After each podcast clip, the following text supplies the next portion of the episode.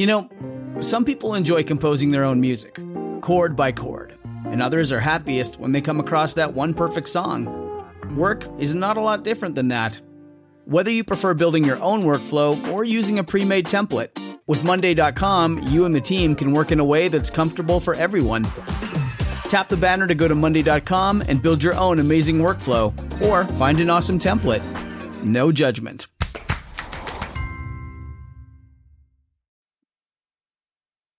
Voices for Justice is a podcast that uses adult language and discusses sensitive and potentially triggering topics, including violence, abuse, and murder. This podcast may not be appropriate for younger audiences. All parties are innocent until proven guilty in a court of law. Some names have been changed or omitted per their request or for safety purposes. Listener discretion is advised. My name is Sarah Turney, and this is Voices for Justice. Last time on Voices for Justice, we narrowed our focus on the year leading up to Alyssa's disappearance. We discussed another incident of our father taking Alyssa to the desert and attempting to sexually abuse her. We explored the extra surveillance measures taken to watch Alyssa, and we went over the extreme differences in the way Alyssa and I were treated by our father. And despite things at home only getting worse for Alyssa during this last year, she actually seemed happy and optimistic about her future and turning 18. In this episode, we are going deep into the timeline of May 17th, 2001, the day Alyssa seemingly disappeared. Building this timeline was difficult. The police didn't look into Alyssa's disappearance until many years after she was gone.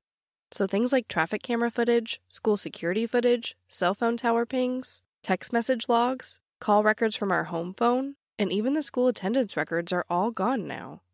So, to build this timeline, I referenced a few different statements and interviews given by Alyssa's friend Jessica and her boyfriend John, who both saw her that day. And I am, of course, incorporating my own memories of this day, but I will be relying heavily on my first statement taken by police in 2008. However, the core of this timeline really is derived from the phone records the police obtained for both Alyssa's cell phone and our father's cell phone. From these phone records, I will be referencing a lot of calls to unknown numbers. But these aren't just numbers I'm not familiar with or that have been omitted from the reports for privacy purposes. At the bottom of the police report containing these records, the detective writes, quote, Research is being conducted to determine the unknown numbers located on this bill. So, it appears that even the police don't know who some of these numbers belong to. Or at least they didn't as of January 2017, where my records end.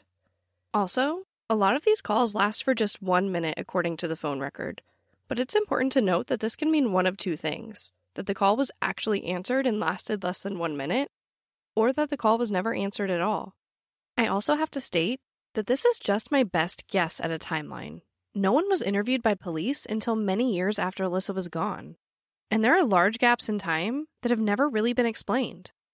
But with these phone records, witness statements, our father's statements, and my own memories, I have built the following timeline for the day Alyssa disappeared. May 17th, 2001 is the last day of classes for Paradise Valley High School. Alyssa is dropped off by our father at approximately 7:30 a.m. It is a half day for all students. At 8:35 a.m., our father calls an unknown number. The call lasts for 1 minute. At approximately 9 a.m., our father drops me off at school. It was the last day of 7th grade, but it wasn't really a normal day. My class would be gone all day on a field trip to a water park so there was very little chance that I would have called my father to pick me up early like I did most days I went to school. At 9:56 a.m., our father receives a call from an unknown number. The call lasts for 9 minutes. Immediately after this call, our father calls Alyssa's cell phone at 10:05 a.m. The call lasts for 1 minute. And about 20 minutes later, at 10:24 a.m., our father calls Alyssa's cell phone again. The call lasts for 1 minute. At approximately 11 a.m., our father states that he signed Alyssa out of school early. But before going to the school office to leave with our father, Alyssa's boyfriend John states that she stops by his shop class to say she was being picked up early by our father and that she would see him later. Jessica also states that she saw Alyssa right before she was picked up by our father, and that Alyssa confirmed that she would be at the high school graduation ceremony that night and the party that was planned for afterwards. Yeah. I remember walking like towards her and she was wearing that like silver like it was like it wasn't quite glittery but it was like silver shiny tank top Okay. and these little black shorts and I remember the shoes, and I don't remember what the brand is, but I remember the shoes so so vividly. But What she- were the shoes look? What did they look like? I don't remember the color, but I remember the style. Okay. It was just like the style. It was there were skate shoes that Yeah. were super popular then, and Yeah, I think it would have been like Globes or Etnies or something like that. I would think. Yeah. something like that. But she was like, "Well, I guess I'm leaving. I'll call you when I get home." And I was like, "Are you still gonna try and come to graduation and then come to Jen's house afterwards?" And she was like, "Of course." She's like, "That's what John and I are planning on doing." And I was like, "Yes, she's finally gonna come hang out and we can like be wild and crazy because it's graduation." And then we hugged and I said, I love you. She said, love you. And she turns and walks away. I go the other way. And looking back, I just, I remember feeling like something wasn't right. Like I feel like she, she hugged me and told me she loved me and then just walked to his fucking car and that was it. Yeah. And that's really, really weird to think that I was one of the last people to see her alive. Yeah. I mean, if it was after she popped her head in her boyfriend's shop class and said, "See you later," I feel which like- now we know is the party, right? But I mean, if it was after that, you you probably I feel were. like it had to have been because the where he was was on the opposite side of the school. So, you know, you know where you walk past like where the lockers were and then you just walk down that to the parking lot. yeah, to the smaller parking lot where you parked by the office. That's where she was going. I mean, that's what I would assume, as opposed to the big student parking lot. I mean, I could be wrong. I don't know. I mean, but I think the kernel in this is that she told you and John both, "See you later," Mm-hmm. and that she was expected at a party that night. Mm-hmm. Let's stop here for a second to analyze. Why was our father picking Alyssa up early from school anyway? Well, this is what he told me in 2017. Do you know why I picked her up, Sarah? Do you really know why? Why? Because she was breaking up with John. She was seeing Mike. That's what one of the videos of was her making out with Mike. That's why she popped her head into John's class and said, Bye, see you later. Before she left? Maybe John's lying, Sarah. Why did she give me the necklace and ask me to break up with the son of a bitch when I told her, listen, I'll stand there with you. But you need to learn to not be afraid just because he's got a bad temper or his dad threatens to shoot everybody. That's the way my damn brother is. You don't have to put up with his shit. Did you go talk to any of her friends? According to our father, he and Alyssa then go get lunch. He's never been able to recall which restaurant they went to or if they dined in or took it to go. But he states that when they got home, they got into an argument about our father's proposed summer rules. Our father states that the last time he ever saw Alyssa was after this fight at approximately 12 p.m. He said that she was angry and stomped away to her bedroom with her long blonde hair flying behind her. He then leaves to run errands. He's never given much detail about these errands, but at one point he does tell the police that he went to two different shopping malls to look for a camera lens. At 1:09 p.m., our father calls Alyssa's cell phone. The call lasts for 7 minutes. At 3:30 p.m., my school was due to return from our field trip. I walked to a nearby friend's house where we proceeded to smoke cigarettes while their father slept. My father states that at the time my class was due to return from our field trip, that the bus was late. He says he went by the school twice to pick me up, but I wasn't there. Between 3:41 and 3:57 p.m., our father makes two phone calls to unknown numbers. Each call lasts for 1 minute. At 5:01, 5:16, and 5:17 p.m., our father calls our home phone. Each call lasts for 1 minute. At 5:56 p.m., our father calls an unknown number. The call lasts for 1 minute. At 6:22 p.m., our father calls another unknown number. The call lasts for 7 minutes. Based on the calls placed from our father's cell phone, I think this is when he picks me up from my friend's house. Like I mentioned, we were smoking cigarettes, which was one of the only things I wasn't allowed to do. So, as 12 year olds do, I took every body spray we owned and sprayed myself from head to toe to cover the smell of cigarettes. And I armed myself with a pretty flimsy story about us having a perfume fight. But when I got in my father's truck, he said nothing about the perfume and nothing about the smell of cigarettes, but immediately handed me his cell phone and asked me to call Alyssa, stating that she was not answering. He seemed frantic, as he always was over Alyssa, but it didn't seem like anything more or anything less. I know without a doubt that I made at least one phone call from our father's cell phone in an attempt to reach Alyssa. And me placing one of the next two calls is the only place that makes sense in the timeline, as they are the last calls made to our home in Alyssa's cell phone before my father and I arrive home to find her missing. At 6:30 p.m., a call is placed to our home phone. The call lasts for 1 minute. At 6:33 p.m., a call is placed to Alyssa's cell phone. The call also lasts for 1 minute. At 6:35, our father makes a call to an unknown number. The call lasts for 2 minutes. This is when I believe my father and I get home. I don't remember who entered our home first, if it was locked or unlocked, or if anything was out of place, but I do remember that I entered Alyssa's room first. It was an average sized bedroom, and her queen bed took up the majority of it. So when you entered her room, there was a small pathway between her dresser on the left and her bed on the right. And what I saw appeared to be the contents of her backpack dumped into this small entry area. And despite our father insisting that the entire room was a mess, I only remember this one small area being in disarray. Alyssa typically kept her room very tidy, so I noticed this right away. It couldn't have been too long, but I can't recall how long I was in her room before I hear her phone buzzing on the dresser and find the following note Quote, Dad and Sarah, when you dropped me off at school today, I decided that I really am going to California. Sarah, you said you didn't want me around. Look, you got it. I'm gone. That's why I saved my money. Dad, I took $300 from you. Alyssa. Our father immediately panicked. He implied that she could be in grave danger, and he began calling our brothers and some of her friends trying to locate her. This includes calling Jessica, but honestly, I cannot figure out where it fits in the timeline. What I can determine from Jessica's statement for sure is that she missed a call from either Alyssa or our father after school was let out, and that Jessica called back before she left her house to go to the graduation ceremony at the school that night.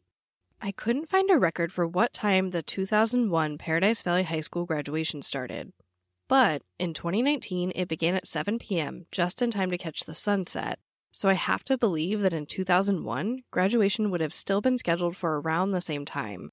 But here's what Jessica says about those calls. So you remember, you know, Alyssa walking out of the school. Uh, When did my dad call you?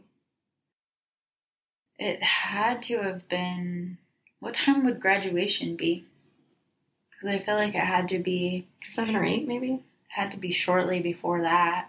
My mom was not home yet, and my mom always got home at like four or four thirty. Really? Okay. But so I was on the phone with someone, and the call came through, and you see it on the caller ID, and I was just like, "It's okay, I can call her back." Yeah. Like like a normal person. Yeah. yeah. And then, like, I've kicked myself so hard about that for so many years because I'm like, like, would it have made any difference had I answered? Like, Right. was it her or was it Michael? right. And I really, really believe that it was Michael and not her. And then I called back. I think I took a shower and got all ready for graduation and then called to see what was like, make sure, you know, to be like, are we meeting up? Or where, when? Yeah. You know? And then it was him yelling at me that I was, I know Alyssa's with you, so send her home. And I'm like, well, even if she was with me, I'm not sending her home. Like I, he answered the phone and was like, I know you have Alyssa. I was like, do So I? Weird. Because if I, I wish I did. Yeah. I wish more than anything I did. Well, I, I'm trying to think of the timeline, right? Because he picks me up from my friend's house at some point that I can't remember because it's been so long and the police didn't talk to me for years and years and years. Um, so now I'm wondering if you called, bef- or if he called you before I got picked up from school or after. Um, because it'd be interesting if it was before, obviously, because then it kind of gives him away. Because when obviously he picked me up from my friend's house and we get back, and that's when we realize Alyssa's gone. So if you're saying it was before graduation, I mean that had to have been like five or six o'clock. But you also said it was before your that he called before your mom got home. That was normally at five. Mhm. So gosh, if so we my mom drove the small bus. So it was like when she was done with her route, she came home at the same day because she stuck to the same route. right, which makes total sense. But if he called before he even picked me up, like that's huge. That's huge because according to him, he was out running errands and then came and picked me up, and then we both discovered at the same time that she was gone. Yeah. because I just, you know, Alyssa was just honored at the graduation ceremony at Paradise Valley High School this last May or whatever it was. And I want to say it started at like six or seven. Which has to be like the sun going down because it's way too hot Mm-hmm. in Yeah. direct sunlight. But if he called you before, Yeah. that's insane. I want to, I wonder if I can get the phone records. Like, who knows? Well, but Detective Summershoe said that he couldn't find our number. really? hmm He said that it came through as just like lines and lines of numbers. So he had trouble figuring out what was what. Hmm. At 6:43 p.m., our father receives a call from an unknown number. The call lasts for 7 minutes. To be fair, this could be argued that this was Jessica calling back. However, from her statements, I would find it very hard to believe that our father was just yelling at her for 7 minutes straight without Jessica hanging up. But again, it's possible. At 6:50 p.m., our father calls an unknown cell phone number. The length of the call is not noted. At 7:01 p.m., our father receives a call from an unknown number. The call lasts for 22 minutes. At 7:38 p.m., our father calls our brother Mike. The call lasts for 1 minute. At 8:10 p.m., our father calls Alyssa's cell phone. The call lasts for 2 minutes. This is the last call our father made to Alyssa's cell phone, and I believe it may have been an attempt to dial into Alyssa's voicemail. At 8:14 p.m., our father again calls our brother Mike. The call lasts for 1 minute. At 8:27 p.m., our father receives a phone call from an unknown number. The call lasts for 1 minute. At 9:28 and 9:36 p.m., there are two more 1-minute calls made to unknown numbers placed by our father. And then, two calls are made from Alyssa's phone. The only two calls that were dialed from her phone all day. The first call is at 10:15 p.m. to an unknown number. The call lasts for 2 minutes. The second call is made at 10:31 p.m. to our brother Mike. The call lasts for 1 minute. Obviously, both of these calls were made by either my father or myself. In episode 2, I explained that one of my resources for the information presented in this podcast is a large stack of records I received from the police, about 3,000 pages I've estimated. And this is exactly where that stack begins. It all began with our father reporting Alyssa as a runaway. At 10:56 p.m., our father calls the non-emergency police phone number and files a runaway juvenile report with officer Robert Philpott. The report is 3 pages in total and appears to have a preset list of questions for the person taking the report to fill in. It goes over basic information such as Alyssa's height and weight and hair and eye color. And there are some more detailed notes stating that Alyssa has attention deficit disorder and is a known drug user. It also states that she took clothing with her, and the quote, possible cause for absence is due to a fight with her dad. There's even a destination written into the report Torrance, California. And the last two questions on the report are, quote, broadcast, to which the officer answers no, and, quote, caution, to which the officer left blank. But after listing out all the answers to these questions, there's a brief summary of the call. It reads, quote, On May 17th, 2001, between 12 p.m. and 5 p.m., Alyssa Turney packed her clothes and left a note for her father that she was leaving to California. Michael Turney called to report his daughter, Alyssa Turney, as a runaway. He said that he last saw her at home on May 17th, 2001, at about 12 p.m., and discovered she had left at 5 p.m. He said she left a note that she was going to California, but didn't say where. He said that she does have an aunt that lives somewhere in Torrance, California. When located, Alyssa Turney is to be returned home. While our father was outright panicking at home about Alyssa being in immediate danger, he calls the police and reports that they got into a fight and she probably ran away to her aunt's house in California. He also makes a point to mention that Alyssa is a drug user. There is nothing in this report that would evoke any type of search for Alyssa or raise any concerns. The way in which our father reported Alyssa as a runaway to the police made me wonder what's the difference between reporting a child as a runaway versus a missing person? Well, according to the Phoenix Police Department's website, quote, running away is not a crime. Because they are juveniles, the child will be entered into a national database. If an officer anywhere in the country runs a check on the child, a hit will come up advising the officer of the runaway status. The officer will then verify the child's identity, and the child's parents will be contacted to take custody of their child. The primary responsibility of the Phoenix Police Department's Missing Persons Unit is for missing persons who are truly missing. Yes, there is a difference between a missing person and a runaway. A missing person has an unexplained disappearance, whereas a runaway has a motive to disappear and does not want to be found. The Missing Persons Unit has resources not available to the general public and can tap into many databases to assist the parents. The Phoenix Police Department missing persons investigators are very willing to assist you in finding your child. However, the primary responsibility for locating a runaway falls on the parent or guardian of the child. Finding and recovering a runaway child depends greatly on the active and aggressive participation of the parent slash guardian. Some runaway cases may last months. It is the responsibility of the parent slash guardian to call the investigator and validate that the child is still missing every 30 days. If contact is lost with the parent slash guardian for any significant time, the case may be cleared and dropped. Be sure to call the investigator you are working with to notify them of the child's return. If your child was found and returned by any police agency, please notify the investigator assisting on your case.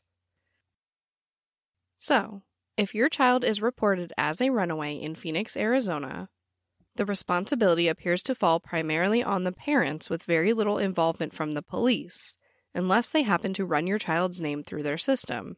But if you report them as missing, the police will actively investigate the disappearance. So, reporting Alyssa as a runaway would evoke no search for her. Which is exactly what happened nothing.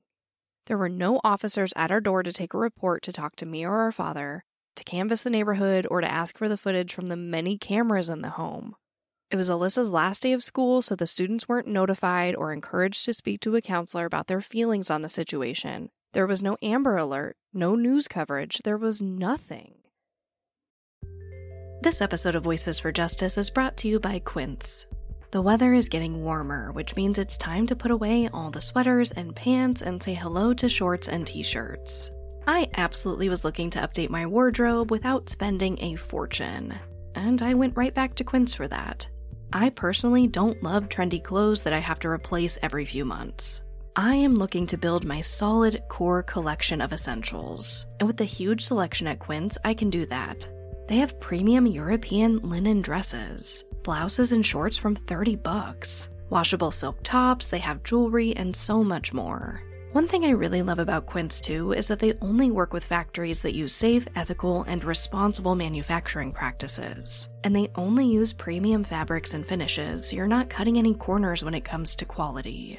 I've really been trying to play with pairing casual with more upscale pieces. So recently I just matched a silk skirt with this black tee that I just love and fits really, really well. I think it came together pretty cute. Get warm weather ready with Quince. Go to quince.com slash justice for free shipping on your order and 365-day returns. That's q-u-i-n-c-e dot com slash justice to get free shipping and 365-day returns. quince.com slash justice. This episode of Voices for Justice is brought to you by June's Journey. I'm pretty sure everyone here loves a good mystery, especially one with as many twists and turns as June's Journey. You get to step into the role of June Parker and search for hidden clues to uncover the mystery of her sister's murder. You engage your observation skills to quickly uncover key pieces of information that lead to chapters of mystery, danger, and romance.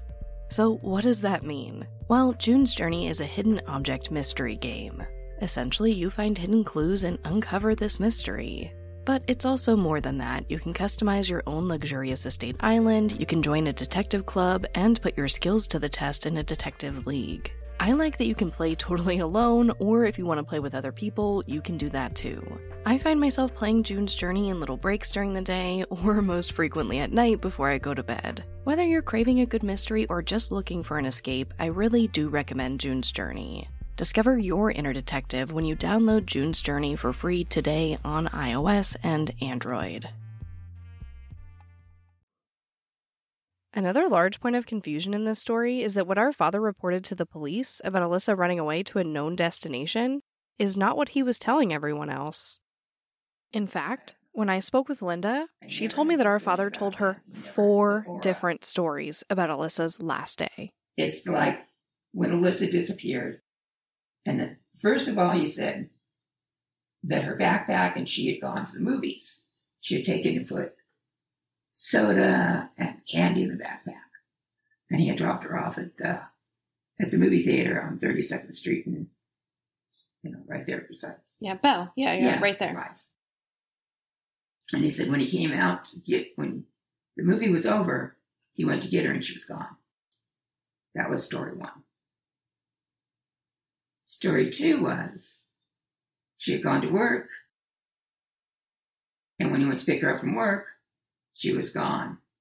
And supposedly she had left with a guy that used to work there that had tattoos all over him and rode a motorcycle.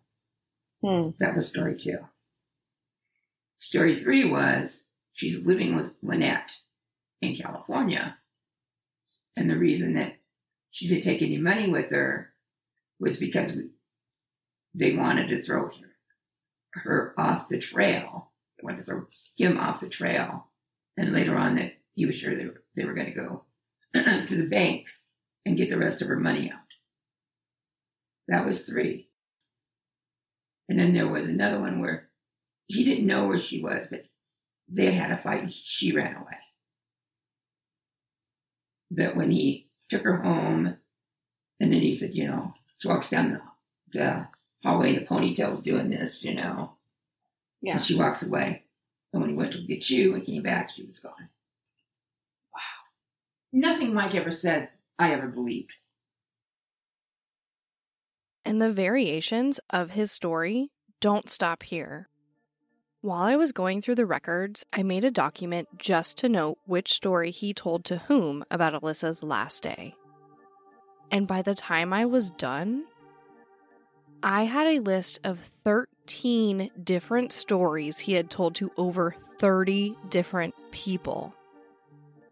Here are all 13 reasons our father gave for Alyssa being gone.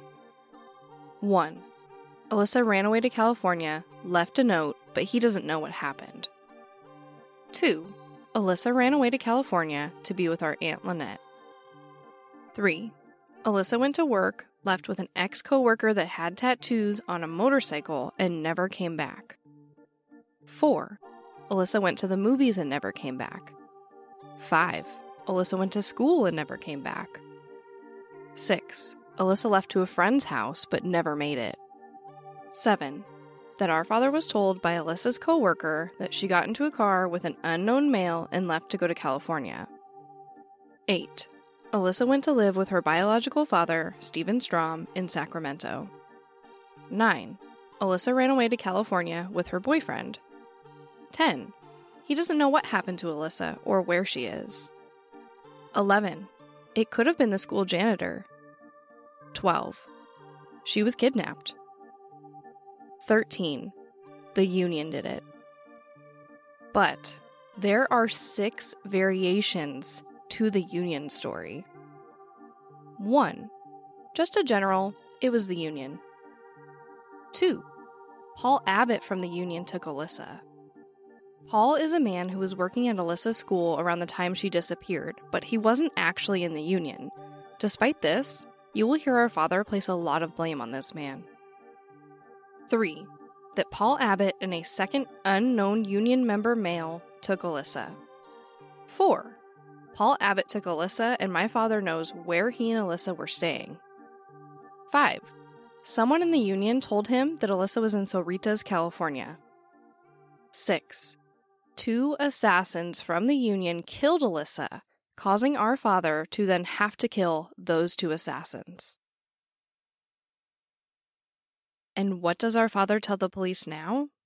Well, our father has never been formally interviewed by the police, despite their many requests for him to do so. However, In 2008, when the police began heavily investigating this case, they did informally speak with our father on two separate occasions in our home. But his answers are less than detailed. On one occasion, the police ask our father what he remembers from that day, and our father says, quote, Oh, a lot of things. And he goes on to state that he went to get Alyssa early from school. Mike also says that there was a quote, incident that he happened to get on tape. Mike describes this incident as Alyssa and her boyfriend John getting in an argument that ended with, quote, John peeling out of my yard. Mike again mentions that John was calling Alyssa stupid. The conversation then jumped to Mike calling his brother James a sociopath. Mike seemed eager to discuss Alyssa's impairment and her violent relationship, but not the circumstance of her running away from home. On another occasion at our home, the detectives ask him again what he remembers from May 17th, 2001. The report reads, quote, Mike began an awkward, almost confused reply, eventually saying that he had left Alyssa at home while he went shopping for camera parts. Mike estimated he last saw Alyssa at home around 1 or noon. He then launched into another issue involving Governor Jane Hull and a lawsuit. The relationship between Alyssa's disappearance was unclear, and the tangent in the conversation was unexplained. Obviously, at this point, we're left with a lot of different conflicting stories about what our father says happened on the day Alyssa disappeared. But in 2017, I asked him for myself. This recording has never been released to the public. My father and I met at a Starbucks, so that's what you'll hear in the background. We were outside at a small bistro table next to the drive through, and the tapping you will hear is him playing with his cup. Since my father has never been formally interviewed by the police, and since he taught me Arizona is a one party consent state, meaning you can legally record any conversation you are engaged in without the consent or knowledge of the other party, I opened a voice memo on my phone, set it on the table, and let it run. And this is what he had to say to me about that last day. I got to handle it one step at a time. I've had Social Security and I had to go around, so we got that stuff. Well, so, what do you think happened the day Alyssa left? What's your series of events? Because you never told me that you took her out of school that day. She, she didn't want John to bring her home. So what? So I can't know? I thought I told you. I don't know if I told you. It seemed insignificant at the time, Nobody Sarah. knew. I kept thinking to myself when somebody started questioning it when I said, I can't think of the other time. Did I ever take you out early from school? I'm sure I did Oh, somewhere I'm for us sure to you go see a did. movie or Probably go do like something the, the one or two days a week I went. I'm sure I asked you to take me out early most of the time. It seemed like it was another time. I think it was the time we went down to that beautician school and things. I think it was. I was looking for that. I'm thinking in my mind, I wonder if they had all that paperwork or did, did we throw it away? Because she had quite a few booklets we gathered that day. Uh, it doesn't really matter. It, it, people make conclusions by what they think. It's obvious. A stepfather always molests their- their So tell me what happened that last day. Tell you what happened. Back in what, Sarah? What do you want to know that I haven't already told everybody on this planet? I haven't heard it from you because we never talked about it because I never asked because I just assumed. Nothing, Sarah. Alyssa had told me she wanted to break up with John. That's the day or two before that, okay? She said she wanted to leave early because she didn't want to be around him. Okay? And I went to go pick her up. I think we went by someplace and got something to eat. Can't remember what it was. We argued over this bullshit because first she wanted to go live with Crystal, then she wanted to live with Katie. And I talked to their mothers about that. She wanted to go live with what was that one girl's name? She borrowed hundred dollars from me that I never got back. The one that was going to be accused of stealing. What else was it? I had tried to give you guys to James. James didn't want Alyssa. He said he would take you, but not not Alyssa. James told me the other day that Alyssa called and said that she wanted to come and stay with him, and he said it was okay. There's a shocker. So she just came back. We talked for a period of time, whatever it was. We were arguing. Some of us, she said I was the problem because I was whatever in her business. All this other shit about the stuff, uh, whatever it was, and stuff like that. I just said screw it and left. Then I went back. Uh, I don't know, I think I went by the school to get you twice, and because there was another woman and I got there the same time, and the bus was late. And I went off somewhere else. I don't know where it was, wash my truck or do something. I don't know what it was. Something to keep me busy. And then I came back, and then you and I came back home.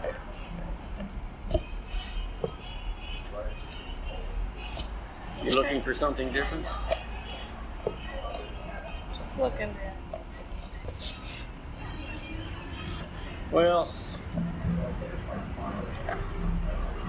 I don't blame you, Sarah. I guess I'd probably feel the same way. When answers don't come, people need to do something. It makes it easier on you. Yeah, because that that would make it easier on me. That's a logical conclusion. What would make it easier on me than to have a missing sister act as my mother? Oh, that I can think my dad did it. That would make it easier. I don't know, Sarah. I don't have an answer for what you're looking for any more than what James did. James did come out and say we all, all of us children, individually, independently, come up with the same conclusion. And I was the last one to think it. Did you know that? The last one. well, that's But good. slowly but surely, they were like, well, maybe Alyssa did tell me this. Maybe Alyssa did tell me that. We didn't want to tell you. You were too young. It's so funny because the look on Alyssa's face, even that last day, that I don't remember seeing fear in her face. I remember seeing defiance in her face. And my rationale just wait one more year, darling, you can get your tattoos, do your stuff, you can shack up, you can do whatever you want to do. You can do all the drugs you want to do. Then you'll be responsible for it. But you need to get through high school. That's the promise I gave your mom. Can I at least keep that? I've already set up. You're not going to have to take the AIMS test. Okay? You're going to get your diploma. All you got to do is just attend the classes, which she was good at. I know. Okay.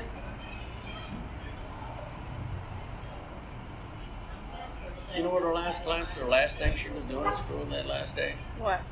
Delivering messages. That's what she told me, I think. Yeah. She's no big deal on missing anything anyway.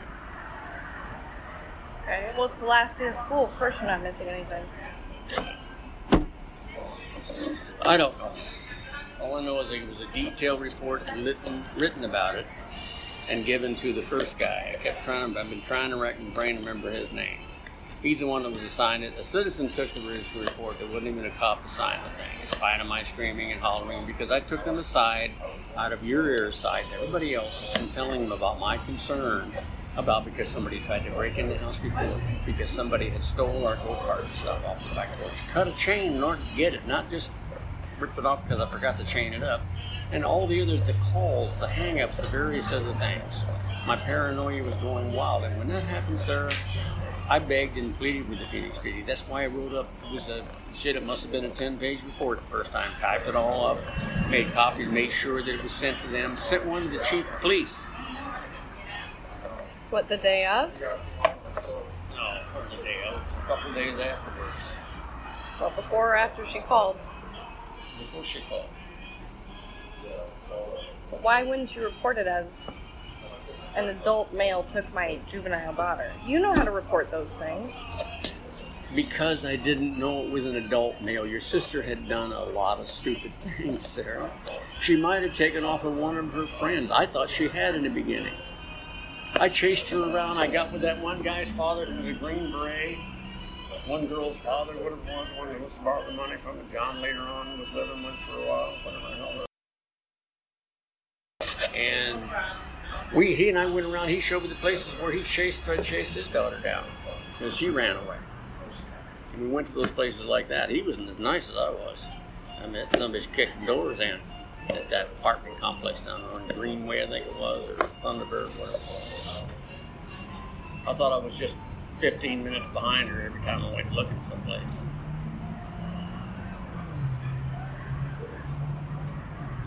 There's a lot you think because it's all fluids there, and unless you've been involved in someone running away or someone being kidnapped or someone missing or something like that, you fully understand the urgency that I tried to instill in the police. I'm saying is that somebody, as I told them before, had to give her a ride. She couldn't get on a bus, she couldn't get on a plane, and of course, your assumption now is, and that's exactly what it is an aberration that she never left. She didn't. The note doesn't make sense. She didn't take her money. She didn't The take her note- prized The possessions. note doesn't make sense. Doesn't.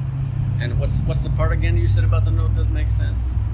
When you dropped me off at school today, I decided I really am leaving. When you had your fight after you picked her up from school, Yeah. why wouldn't it say after our big fight at lunch? How do you know she wrote it that day? Maybe she wrote it the day before, was planning on leaving the day before, but she didn't leave that day before. Exactly. She wrote it a few days before, didn't she? I don't know when she wrote it, Sarah. Do you? No. Did she put a date on it? Did she get some kind of a verification that was her signature?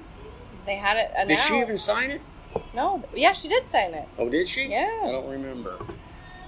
And they had they had it analyzed, and it's her handwriting. So she writes a note, but because the fact she said that when you dropped me off at school today, and I don't know if I even gave her a ride that morning, did I? And that's why I saved my money. But whoops, I didn't take it. Because she was riding with. She was going with those other two girls at one time. I think they took her to school that morning. She didn't really have any girlfriends from PV. She didn't? Charity didn't go there. Jesse didn't go there. Katie Gee, at Christmas Eve, maybe you should have took some time to read her yearbook. Yeah, maybe if it wasn't ripped away from me. But then let me That'd ask you cool. this. I want to tell you something right now. The Phoenix PD and I've had a really, really, really bad relationship since I was a kid when I ratted out on them even then. Their continued harassment. Why haven't they indicted me, Sarah? They would indict me for being ugly after dark if they could do it. That's their goal. They're trying to. Oh, good. Maybe this smoking gun will show up, Sarah. There was no search conducted for Alyssa on the night she disappeared. And I verified that our father never went searching with Alyssa's friend's Green Beret father kicking in doors at apartment complexes. The police have never found the 10 page report that our father claims to have written, and the money that Alyssa had been supposedly saving to run away to California remained untouched in her bank account.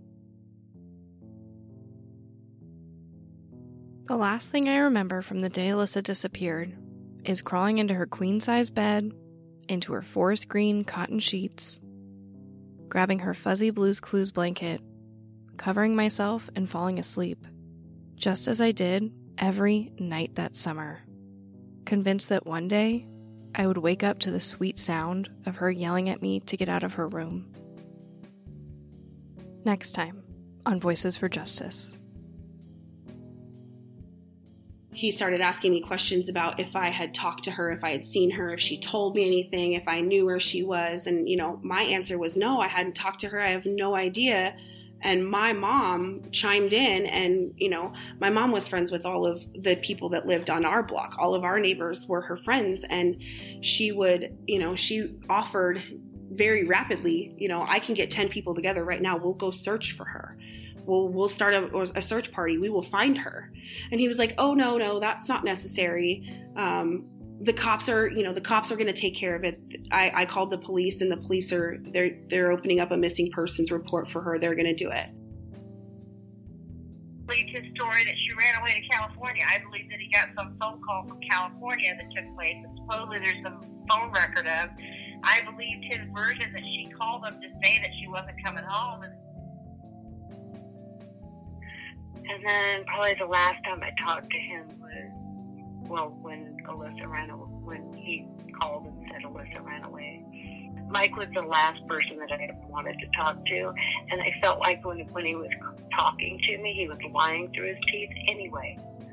Because I called Lynette and I said, what the fuck is going on? You know, then she told me, I said, he, he never has called me about anything. Why would he call me and get all telling me all these details about everything, you know, from her, you know, money and the car keys and the note and, you know, all this stuff and her not taking anything with her, you know, and all this stuff.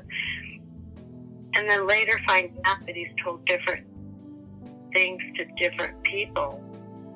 And that's what really is like, you know, it just takes your breath away. It's just like, he flat told me that. We got bigger fish to fry. She's 17 years old. yeah, we had other things to do. That's what he flat told me. Did he ask you a Yeah, uh, single question I- about Alyssa? I mean, No, not once. wow. Not once. And that summer, I changed so much and like wore all of Alyssa's clothes. I remember you wearing her clothes. I do remember that. I'm wondering, I mean, like, I don't know. You probably can't even pull a memory of how you were processing it. Because, No. like, don't do you feel like there was some, like, part of you was pissed off at her because you believed that she was alive and she left you? Yeah, absolutely, a thousand percent. Because I believe what my dad said. You know what I mean? That that she left and that she was just mad about his rules and wanted to start a new life. And I was so mad at her. Because I had this, you know, abandonment complex. You know, my mom Mhm. died when I was young. All my brothers moved out, which I felt abandoned by that. And now Alyssa. Yeah. You know what I mean? Which is also why I clung to my dad so hard after that. He was literally all I had left.